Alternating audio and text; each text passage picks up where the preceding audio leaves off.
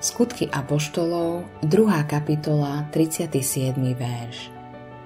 Keď to počuli, bodlo ich to v srdci a povedali Petrovi a ostatným apoštolom. Čo robiť mužovia, bratia?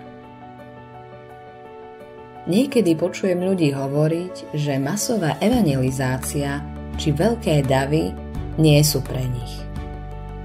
Boh však má záujem o oboje – o osobnú evangelizáciu jednotlivca jednotlivcom, aj o masovú evangelizáciu.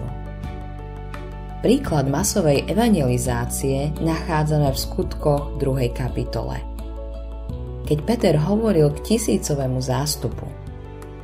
V dôsledku toho chcelo okolo 3000 ľudí nasledovať Ježiša Krista. Biblia hovorí, Petrové slová ich bodli v srdci a povedali Petrovi a ostatným apoštolom. Čo robiť mužovia, bratia? Peter im povedal. Kajajte sa a nech sa každý z vás dá pokrstiť v meno Ježiša Krista na odpustenie hriechov a príjmete dar Ducha Svetého, lebo iste vám platí to zasľúbenie aj vašim deťom a všetkým, ktorí sú ďaleko, ktorýchkoľvek povolá Pán náš Boh. V knihe skutkov Apoštolov nachádzame príklady masovej aj osobnej evangelizácie. Keď sa Filip rozprával s etiópskym úradníkom na púšti, venoval sa osobnej evangelizácii.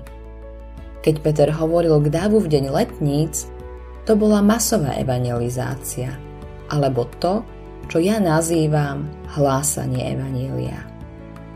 Je to evangelizácia, ktorú robíme už viac ako 30 rokov na evangelizačných podujatiach Harvest Crusades a videli sme vyše 500 tisíc ľudí vyznať vieru Ježiša a rozhodnúť sa ho nasledovať. Máme istotu, že všetci ľudia, ktorých Peter oslovil, sa stali kresťanmi? Nie, nemáme. Veríme, že mnohí z nich áno? Áno. Našou úlohou je hlásať evanielium a siať semená.